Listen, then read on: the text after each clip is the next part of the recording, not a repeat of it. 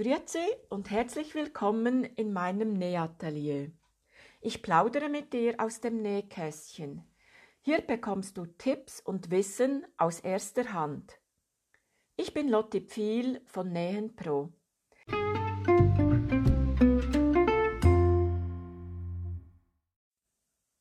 Herzlich willkommen in meiner ersten Podcast-Folge. Ich möchte gerne heute mein Wissen über Polyestergarn mit dir teilen. Wir fangen an mit dem Material, dann erzähle ich dir etwas über die Herstellung, dann über die Nummerierung, über die Stärkenbezeichnung, nachher über die Anwendung und am Schluss noch, was ich dir empfehle, was sinnvoll ist, was weniger Sinn macht. Wir fangen zuerst an über das Material. Polyester, das gehört in die Familie der Polymere. Und für Textilfasern wird thermoplastischer Kunststoff verwendet, ein sogenannter Polyethylenterephthalat. Auch unter der Bezeichnung PET bekannt. Da denkst du ganz sicher an Getränkeflaschen. Die Herstellung erfolgt über ein sogenanntes Schmelzspinnverfahren.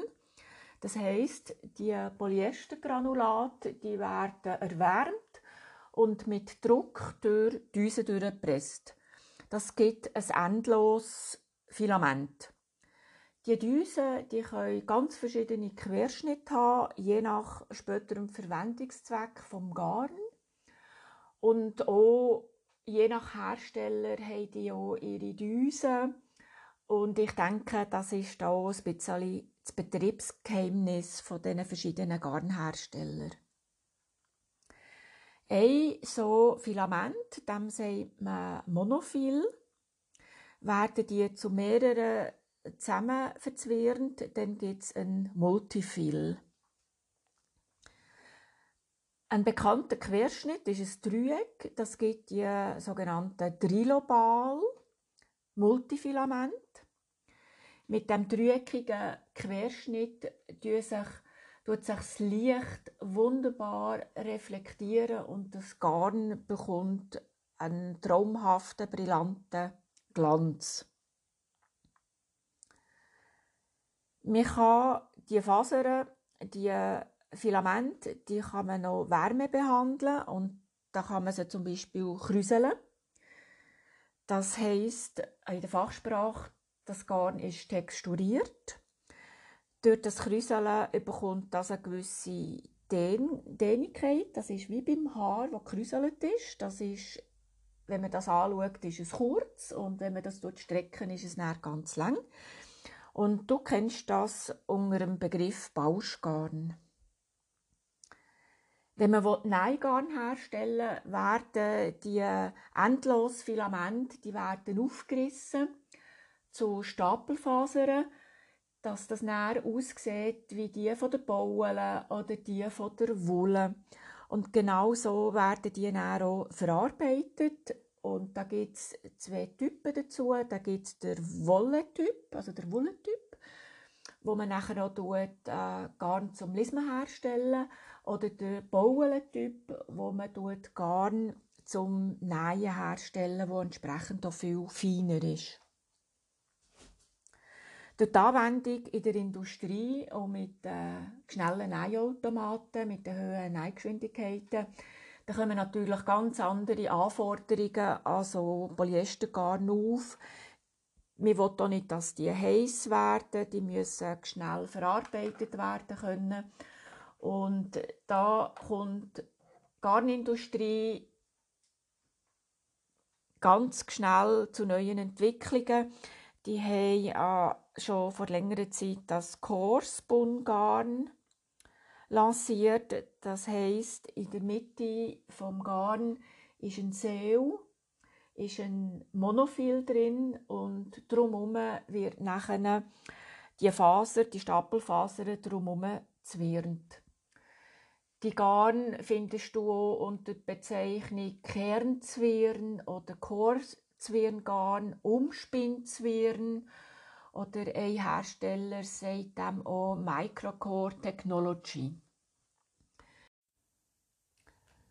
Bestimmt wartest du jetzt darauf, was ich dir über die Nummerierung der Nähgarne erzähle. Ich weiss, es ist ein Dschungel und es wird auch ein Dschungel bleiben. Aber ich probiere dir etwas Licht hineinzubringen, dass du immerhin verstehst, warum das so ist. Also einen einheitlichen Standard, das gibt es mal nicht. Das ist weltweit so, das ist in der EU so, das ist in der Schweiz so, das gibt es nicht. Das ist ähnlich wie heute auch das Metris-System. Das ist auch auf der ganzen Welt nicht einheitlich, zum Beispiel in den USA. Es ist dort wohl eingeführt, aber die tun an ihrem eigenen Masssystem, aus Tradition, aus Bequemlichkeit, whatever, die halten einfach dran fest. Es ist so. Und genau das Gleiche ist bei der Garnnummerierung, das ist ja ganz viel mit Traditionen verbunden. So habe ich auch nachgelesen, dass zum Beispiel in Deutschland vor 100 Jahren, also 1920, hat es 17 verschiedene Nummerierungssysteme gegeben. Also quasi, dass jede Spinnerei, jede Zwirnerei ihr eigenes System hatte, auch aus Gründen, dass sie sich nicht ins Nähkästchen schauen lassen, wie sie das machen. Nichtsdestotrotz, es hat eine kleine Vereinheitlichung gegeben in den Jahren. Es gibt heute das Nummerierungssystem, das Ticketsystem, wo sich die Garnhersteller jetzt in der Zwischenzeit geeinigt haben. Aber dass sie nicht fixe Werte, sondern nur eine Nummerierung. Weil wir haben nach wie vor zwei Systeme. Das ist mal das erste, das Längensystem. Das heisst, ich habe eine X-Länge und das dividiere durch ein fixes Gewicht. Das ist traditionell, das hat man früher so gemacht und das wird heute noch bei den Baulengarn angewendet und auch bei den Viskosengarn. Und zusätzlich, da musst du jetzt gut zuhören, bei den Polyester-synthetischen Stickgarn. Also bei den Stickgarn, Maschinenstickgarn, ist das Längensystem traditionell von den ursprünglichen Stickfäden übernommen worden. Die modernen Garnfasern von den Polyester und was nachher gekommen ist, das hat eine Gewichtsnummerierung. Das heisst, ich habe ein Gewicht von Garn, das ich gesponnen habe, und tue das ins Verhältnis setzen zu einer fixen Länge. Das ist das sogenannte Tex-System. Da will ich eigentlich nicht mehr darauf eingehen und dich belasten mit Informationen, die du sowieso nicht brauchst. Weil, wie schon gesagt, die Garnhersteller, die haben heute das Nummerierungssystem eingeführt. Aber da kommt dazu, Baulengarn, Längensystem, das hat eine eigene Nummerierung und dort ist das Verhältnis auch genau gleich. Je höher die Zahl, umso feiner ist es Garn. Bei den Polyester-Nähgarn ist es genau das Gleiche. Je höher das Garn, umso feiner ist es. Aber es ist nicht das gleiche Messsystem. Du hast jetzt gehört, von der Herstellung her, es gibt 4 verschiedene Typen von Polyestergarn. Das Bauschgarn, das texturierte Garn, das gekräuselte Garn, das ist vor allem für Overlocker und für Covermaschinen als Greifergarn vorgesehen, für Materialien, die elastisch sind, für Jersey, für Dessous, für Sportwear zum Nähen. Also alles, was dehnbar bleiben. Beim Trilobal-Multifilament, das ist ein Maschinenstickgarn. Das wird nur dort verwendet, weil es eine ganz glatte Oberfläche hat, weil es das Licht wunderbar reflektiert. Es hat eine grosse Farbpalette, die erhältlich ist. Man kann es mit hohen Geschwindigkeiten verarbeiten. Ist aber nicht sehr reissfest. Zum normalen Nähen ist es nicht geeignet. Man sieht so, als Unterfaden wird zum Maschinensticken ganz normales Polyester-Neigarn verwendet. Und stell dir vor, du hast mit dem glatten Garn hast du das im Oberfaden drin, im Unterfaden drin. Das gibt kein schönes Nahtbild. Die Garn, die rutschen umeinander. Sie bleiben nicht dort, wo sie sollten. Also, denk nicht einmal daran, auch wenn es farblich passen würde, ein Maschinenstickgarn zum normalen Nähen zu verwenden. Das kommt nicht gut. Die zwei nächsten Garn, das ist das normale Fasergarn und das Kordzwirngarn, das sind die gängigsten Nähgarn, die wir kennen. Man muss schon ziemlich schauen, ist jetzt das ein Fasergarn, ist jetzt das ein Kordzwirngarn, und meistens ist es erkennbar am Preisunterschied. Also beim Discounter, wenn du für wenig Geld ein ganzes Fadenset kaufen kannst, ist das nie ein Kordzwirngarn.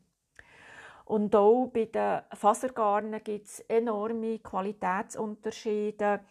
Je nachdem, wie es gesponnen wird, wie es verzwirnt wird, wie es aufgespult wird.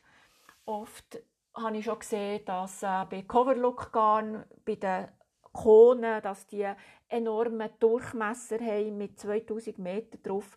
Und dort sind die so locker gesponnen, das Garn, dass sie fast von alleine von der Kone runterrutschen. Und das ist schon ein Qualitäts- Zeichen. Und da würde ich auch sagen, Hände weg von tätigem Garn. Kordzwirngarn, das ist für mich der Goldstandard.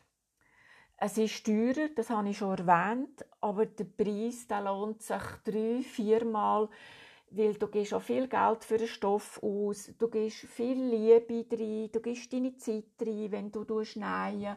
Und deine Zeit, meine Zeit, die ist wertvoll, und da möchte man auch, doch auch gerne mit guten Materialien etwas Schönes herstellen. Es gibt das Kordzwirngarn als Allesnäher und auch als Overlockgarn. Wenn ich dir jetzt noch kurz etwas über die Hersteller erzähle, möchte ich anmerken, ich bekomme kein Geld, wenn ich die nenne. Ich mache das aus meiner persönlichen Überzeugung, weil ich finde, mit Markengarn nähen, es lohnt sich, weil du weisst ja das selber, wer billig kauft, kauft zweimal. Ich fange alphabetisch an. Hier in Deutschland ist eine neue alte Garnfabrik entstanden, Alterfil heisst die. Die ist ehemalige DDR-Zwirnerei, die ist frisch lanciert worden, und die macht ein wunderbares Kordzwirngarn, ein traumhaftes Garn. Ich nähe selber mit dem auch. Es ist wunderbar. Ich weiß nicht, ob es das auch in der Schweiz gibt. Und sonst wäre es eine Alternative. Es ist günstiger als manches anderes Garn. Es hat aber auch nur Pappröllchen, also Kartonröllchen, und keine Plastikröllchen. Also jetzt da noch, ist noch ein bisschen Nachhaltigkeit da auch noch drin. Also empfehlenswert. Die Firma Ammann, Mettler, die kennen wir auch aus der Schweiz. Metrosen, ganz klar. Also mit dem bin ich gross geworden, aufgewachsen. Da hat schon meine Mutter damit gereiht. Mettler gehört seit 1971 in die Familie Ammann, also in die Ammann Group. Das ist nach wie vor ein Familienunternehmen, Stiftung. Und die haben das Metrosen, das ist ganz klar ein Kordzwirngarn, schon seit vielen, vielen Jahren. Die haben auch Seralon, gehört auch dazu. Auf der Seite Ammann ist es Zaba als Allesnäher und auch als Overlock Kordzwirngarn. Beim Ammann, der hat die Billiglinie Troja und Troja Look. Das sind die Fasergarne, die ein bisschen günstiger sind. Gütermann, das ist auch, mit diesem Garn sind wir auch alle aufgewachsen und gross geworden. Das ist ursprünglich eine deutsche Gruppe. Die hat zum Beispiel auch 2001 noch fast als letzte die Schweizer Zwirnerei Zwicky übernommen. Die haben ja einen Allesnäher, wo man ganz vielen Orten finden. Auch ein Kordzwirngarn. Auch Miniking ist auch ein Kordzwirngarn. Mara ist auch das Gleiche, wo man vor allem mit grossen Aufmachungen in der Industrie findet. Aber ja, Ammann hat auch Gütermann eine günstige Linie mit dem Fasergarn und das ist das Toldi und der Toldi-Look. Dann haben wir noch Coats-Garn. Die hat hier, ist eine englische Firma, hat hier deutsche Einsprünge drin mit der Metz aus dem Elsass. Und die hat das Epic-Garn, das ist auch ein Kordzwirngarn. Möchtest du noch mehr wissen über Polyestergarn, über die Hersteller?